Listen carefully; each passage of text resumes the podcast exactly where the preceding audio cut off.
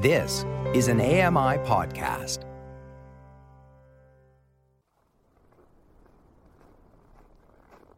Welcome back to Outdoors with Lawrence Gunther. Outdoor adventures require equipment, and this includes having a good knife. Cooking at home or at the campsite also means having good knives. Miss Lily's going to school us about what knives you need to have around in the outdoor environment and in your kitchen. I'm reaching out to some experts who uh, collect knives, use knives, and can teach us about knives. And I'll be offering some tips and recommendations on tools and techniques for keeping your knives sharp. Come on, Lewis, let's go find Miss Lily.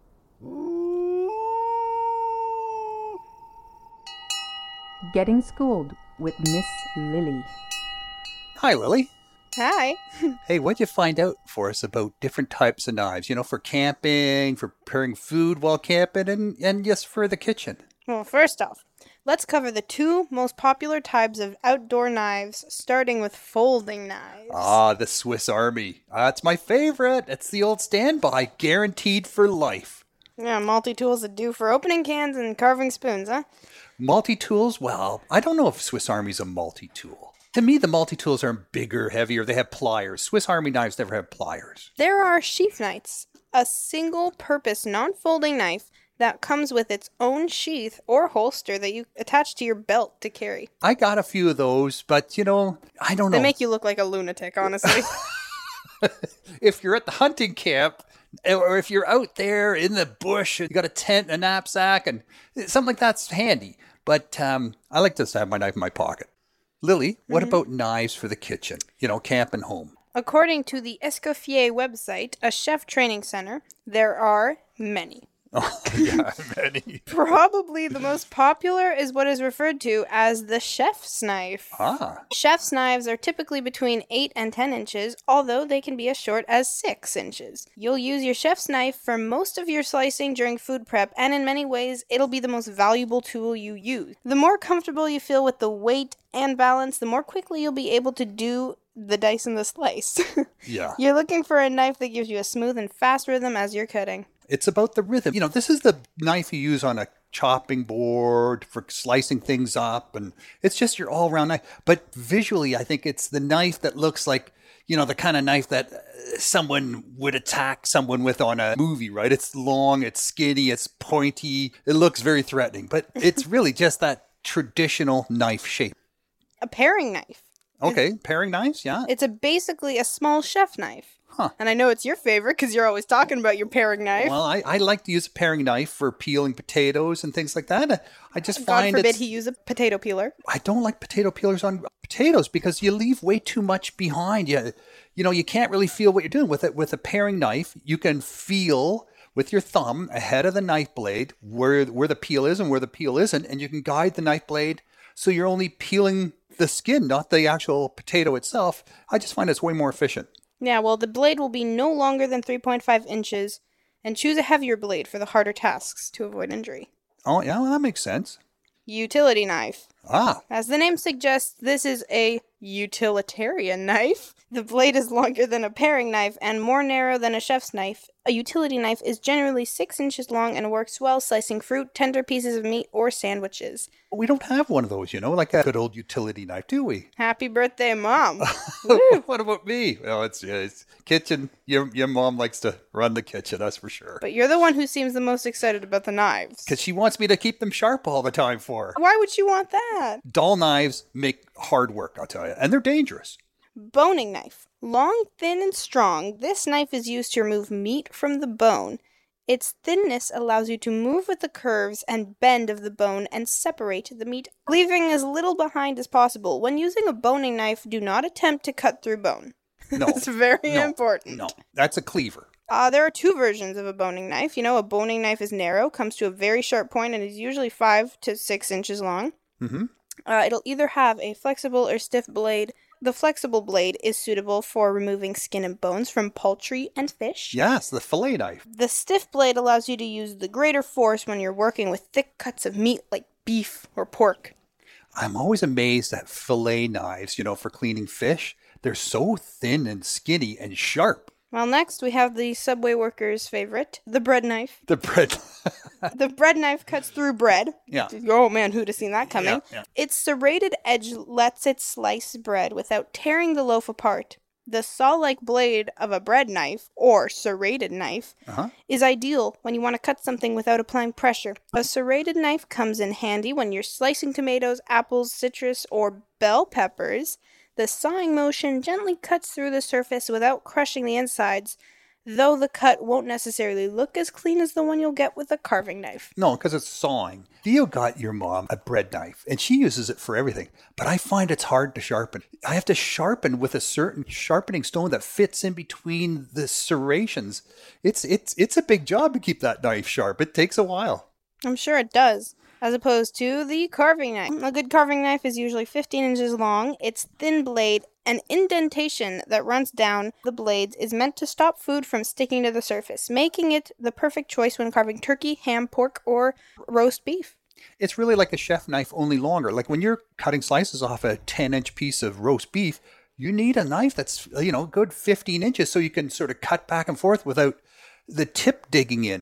Now, the next one's my favorite. Yeah? It's a cheese knife. Oh, Soft cheese often sticks to knives, which is why cheese knives have holes in them. These holes reduce the cheese surface contact with the knife and cut down on sticking. Be mindful of the sharpness of your knife when cutting cheese, as harder cheese will require a sharper knife. yeah. Good sharp knife is important. But you know what? I, I find people don't put sharp knives on the cheese platter because I guess they're afraid everyone's going to cut themselves with it. So then you get these dull knives and you have to almost put your whole weight behind it to cut a piece of cheese off, right? What else you got? Cleavers. Now, Cleaver. cleavers. Yeah. Cleavers are the things that I think look mm. like serial killer weapons. Oh. They're heavy, sharp, and they cut through bones. And you whack with them. Their size and weight helps you drive them down through meat and bones, letting you prepare your meat yourself. While this knife isn't particularly common in home kitchens, we have one. I don't know if we even should. Yeah, we do. We, we use it all the time. But it's not a real heavy cleaver. Well, we have two. We have a heavy cleaver that we never use, and we have a smaller cleaver that we use on everything. I caught Theo using the heavy cleaver to cut open a like apple. well, one chop will do it. He almost cut his fingers off. oh boy. Many chefs and restaurants use them so they have total control over their cuts of meat. If you have a nice cleaver that's well balanced, you can use it for everything. Like I like using it for chopping vegetables, carrots, celery, potatoes, you know, peppers. It just it's got a little bit of weight, so it goes through. Even if it's a little bit dull, it still sort of goes through. I'm not chopping though. I'm I'm still slicing. Mincing knife is a curved knife that is held with both hands and used by rocking it back and forth. This knife can quickly mince vegetables or herbs into very small pieces with minimal effort. The Inuit have an ulu, right? We have an ulu. I brought her an ulu back once from the Arctic. Uh, she doesn't use the ulu, but she likes the mincing knife and she won't let me sharpen it. She says she wants it dull. So, like, she cuts up the vegetables and then she minces them with this rocking knife. And she says she wants it more crushed to release the flavor from the vegetables. Pulverizes them a little bit. I use the ulu. Do you do use the ulu? Yeah, when you have to like cut herbs and stuff. Yeah, I just sharpened it the other day. I like the ulu. I watched Inuit women clean fish with these things. They can do everything with them. Yeah, you they cut their muktuk with it. Yeah, yeah. Scrape hides. It's just they're- have one knife, and it's the ulu. Uh, yeah, traditionally, probably not anymore. I mean, they uh, Mm-hmm. Well, probably everyone wheel. has more knives. Yeah, to watch them work with an ulu, it's quite fascinating. Lily, Yeah. I got something for you and your brother. Theo's eyes are widened here. Just just to say thanks. Theo, that's for you, and Lily, that's for you. Oh, great. A pocket knife. The Swiss Army. What color's yours? Which one do you want? I want this one. You get the blue one, Theo. I want the silver one. Okay, all right. So I, I wasn't sure who would want the silver one and who would want the blue one, but they both have more or less the same features.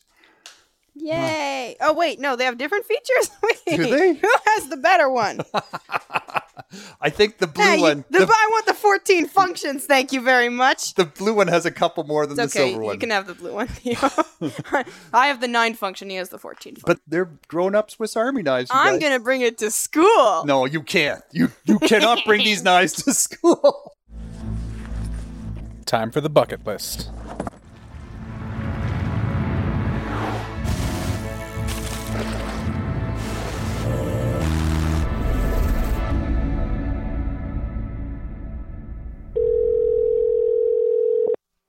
Hello. It's Lawrence. How you doing? Good. How are you? Good, man. Good. Uh, how was the skiing? It was very good. You told me once, and I've known you for a long time.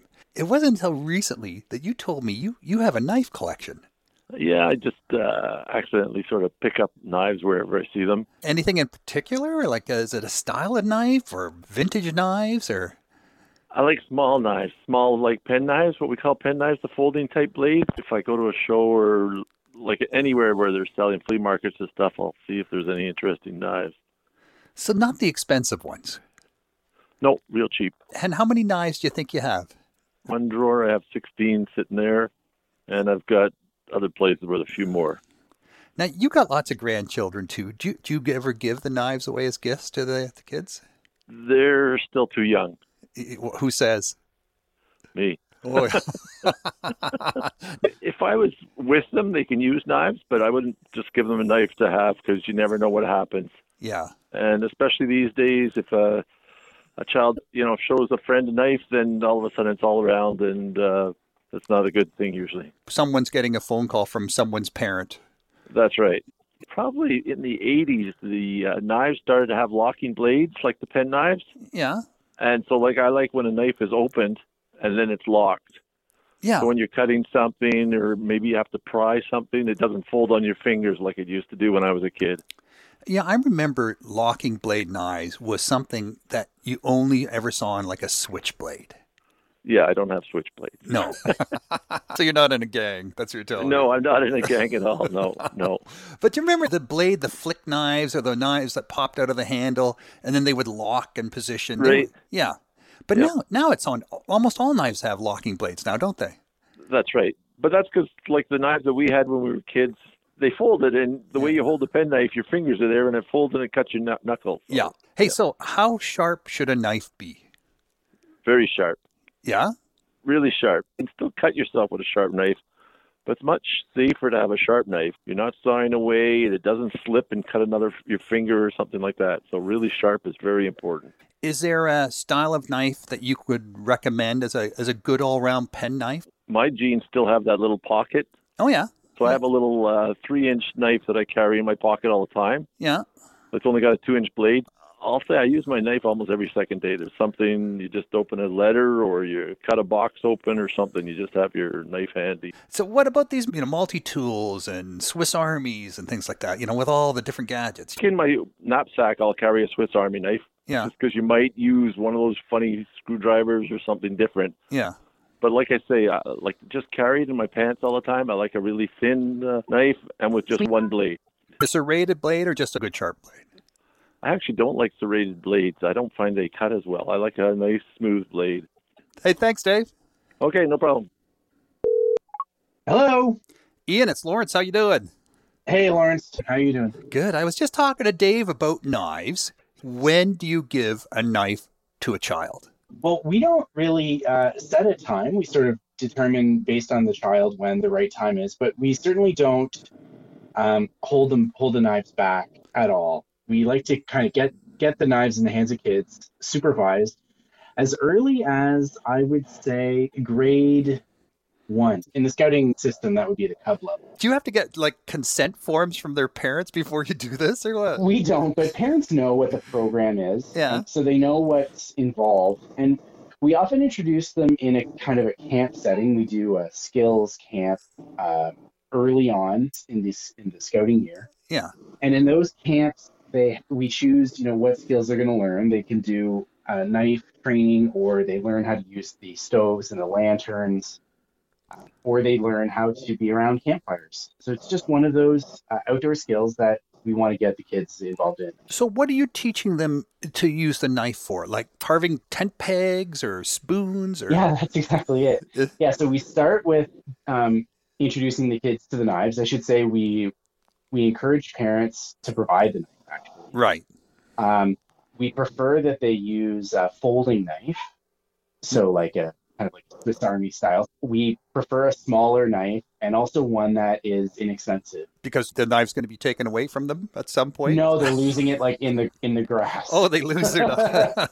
yeah. And what about locking blades? Dave said locking blades is the way to go. Do you think that's I like locking blades, but I find that the locking blades are really only available in the larger style. Mhm. Um, folding knife. My smaller Swiss Army knives don't have locking blades. In terms of the curriculum for the what we test for in the knife training is, uh, you know, just standard blade control, always knowing where your blade is and facing the blade out. We use this concept, we call it a blood circle. So it's like basically the distance that you should be from another youth Oh, yeah. um, when you're using the, the knife. The, the idea is that they can carve or whittle, and it's always supervised. So, what's the ultimate scout knife? That we find that kids mostly go with the small Swiss Army knife. What are the must have tools on your Swiss Army knife for scouting, for camping? Really, it's just the fixed blade. Thanks so much, Ben. Appreciate it. No problem. Okay. Take care, Lawrence. Yeah, you too. Bye now. Bye. Hi, Lawrence. Hey, Lisa, how you doing? I'm very good, thank you. You? Good, good. Hey, I was thinking that maybe you could help us out. Like, as a fishing guide, I know you've done some multi-species kind of fishing. I know you're mostly doing muskie, and you don't eat muskie. But when you do those multi-species trips, and you're paying customers want you to give them that traditional shore lunch experience. What knife do you bring to the game? Well, it is important to have a quality knife, that's for sure. Yeah. You need a sharp knife. Uh, if you don't have a sharp knife, you're you're definitely not going to do a very good job. It'll it'll kind of look more hacked than an actual fillet. Yeah. So you definitely want a sharp knife, and also it's a it's a safety issue as well. If your if your knife is not sharp, then um, you know you could potentially hurt yourself as well. And no one wants to have your blood on their food. Exactly. But so, what kind of knife do you use? just a really good quality stainless steel fillet knife. The better quality stainless steel you have, the, the longer it's going to last and the easier it'll be to sharpen. But you're not buying these showpiece knives, you know, these collectibles. You're- Like, what are you spending on a good fillet knife? Yeah, you can get a very good quality one for $40 for sure. I would avoid anything under $10. Yeah, but there seems to be like every fishing company out there makes a fillet knife. A lot of them are, a lot of them are mass produced now. Yeah. Uh, so, so that's why I'm saying it's important to kind of look at the quality, look at the grade of the stainless steel that you're getting. How do you sharpen them? What do you use? Uh, just a regular um, sharpening stone, Like a whetstone, an oil stone? Whetstone Yeah. is what's what I use. Yeah. You don't use that tool that you pull the knife blade through and it scrapes the edge of the. Huh? no, I'm not a fan. Not a fan of those. No. Uh, you know they, you know they do the job, but uh, you can get a much sharper edge with a with a whetstone. Like of noticed some of those cases those fillet knives come with, they come with a built-in sharpener, but I think I, I'm like you, like you put your blade in there, and it just scratches the metal off your blade, leaves little peelings of metal shards behind, and it's nasty. Yeah. Have you have you had any uh, uh, bad experiences out there making those shore lunches? I mean, you got you got people watching you, right? They're watching you preparing their their gourmet meal, everything in one pan, kind of thing. the hardest part, honestly, you don't exactly have a, a kitchen to work in, so. Yeah. Um, but you can get, uh, you've probably seen those. It's basically just a, a wooden board, but it actually grips the fish. You can, it'll hold onto the tail. It's got a little Oh, yeah. metal spring clip there, Yeah. so that makes a lot easier for sure. the fish hmm. slime on a board, yeah, they they get slippery, right? If they hit the ground, that's not a very, that's not very appetizing. No, and, and head head on, head off. What, what do people prefer these days? I know in New York City, people pay more for the heads uh, uh, on their dinner plate than they do for the fish now. Typically, you know, I'd say 90% of the of the filleting we're doing is uh, for walleye. Yeah. and people want just the straight fillets. And believe it or not, actually, the the cheeks, the cheeks are very popular. Lisa, thanks so much. Awesome, thank you, Lauren. Outdoor tips and tech. Six degrees on your left, 122 meters. South, southeast, southeast. So, how sharp do knives need to be? Dull knives, like axes, are dangerous. If they're not sharp enough, they just bounce off, they slide off, they take too much effort. You get tired, you get fatigued. That's when accidents happen. A good sharp knife gets the job done without requiring a lot of effort. Just need to make sure your fingers stay out of the way. There's the typical knife sharpening tool that you get in bargain bins at dollar stores and places like that sits on your countertop. You hold it with one hand. It's got a sort of a, a groove in it, usually made out of plastic. And you you put your knife in there and you pull it back, and it sort of grinds down on each side of the blade, scraping off little bits of metal as it sharpens your blade. These things actually destroy your knives. You don't want to do that with a, a good knife. Maybe a, a really cheap stainless steel knife. Maybe in an emergency. Everyone talks about the right angle. Should it be 12 degrees, 15 degrees, 18 degrees? I can tell you, for a good kitchen knife, a good knife that you're working with around food, you want a very small angle. So if you think about you're putting the blade on the table on its side, and you lift the back of the blade up, and if you stacked sort of two nickels or three dimes, or maybe even three nickels behind the spine of the knife, the back of the knife, that's sort of the angle you want to have. Now, for a working knife, like a real heavy duty knife that you're going to be using in the outdoors for wood and things like that, a little stronger angle, a little higher angle, means that the cutting edge isn't quite as weak. It's less likely to fold over. You can use it for cutting harder things. A good sharpening stone is all you need to sharpen a knife. Some you splash water on, some you have to soak in the water before you use them, some you have to apply oil. You never use these good sharpening stones dry. Because what you want to do is you want to create a little bit of a slurry, a little bit of a, a scum layer on top of the stone. That's what actually does the sharpening. Just a dry stone is just, it's like a file or sandpaper. It just grinds away at the knife. It doesn't really hone the knife. I prefer a good size, eight inches long, you know, three inches wide, maybe an inch or two deep, something of that size. That way you can keep your hands away from the knife. I position that stone going away from me. So it's not side to side from left to right, it's pointing away from me. And I pull it towards me when I'm sharpening one side of the blade. And then when I flip the knife over, I'm pushing it away from me. I'm never pulling towards the edge. I'm never putting the edge towards the, the sharpening stone. I'm always pulling the edge away from the sharpening stone. So you want to sharpen away from the edge, not have the edge go towards the stone. If you sharpen with the edge going towards the stone, you're never really going to get a good sharpening edge, but you're going to grind away your stone. And then splash a little bit of water on once in a while. You never want to let that stone get dry. And then there's the strop, you know, the old leather stropping of the knife, and, and it is spelled S T R O P, strop. So this is a piece of leather that you would use to finish the edge of the knife. And how you know it needs finishing?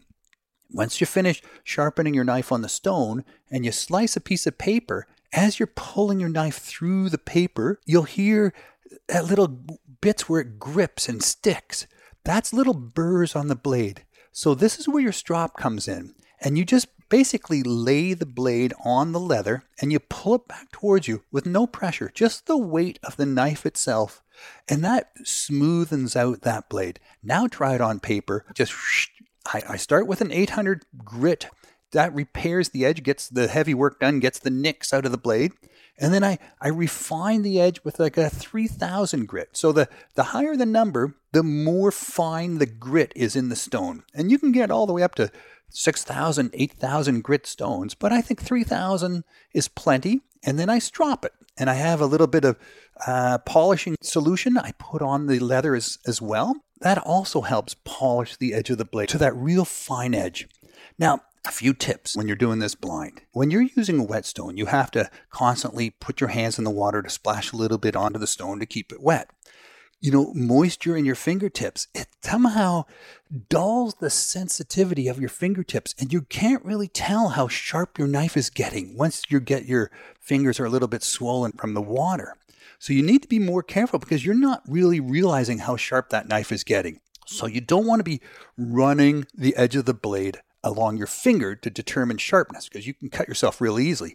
What you want to do when you're sharpening your knife is you want to take maybe 20 strokes on one side of the blade and then 20 strokes on the other and then count down 19 on one side, 19 on the other, 18 on one side, 18 on the other. What you're looking to do is is to get that edge so it's it's starting to curl over a bit. So when you've done 20 strokes on one side, you, you feel it with your fingertip pulling away from the edge and you feel it, it catches there a little bit. That means that the very edge of the blade has curled over just the slightest bit.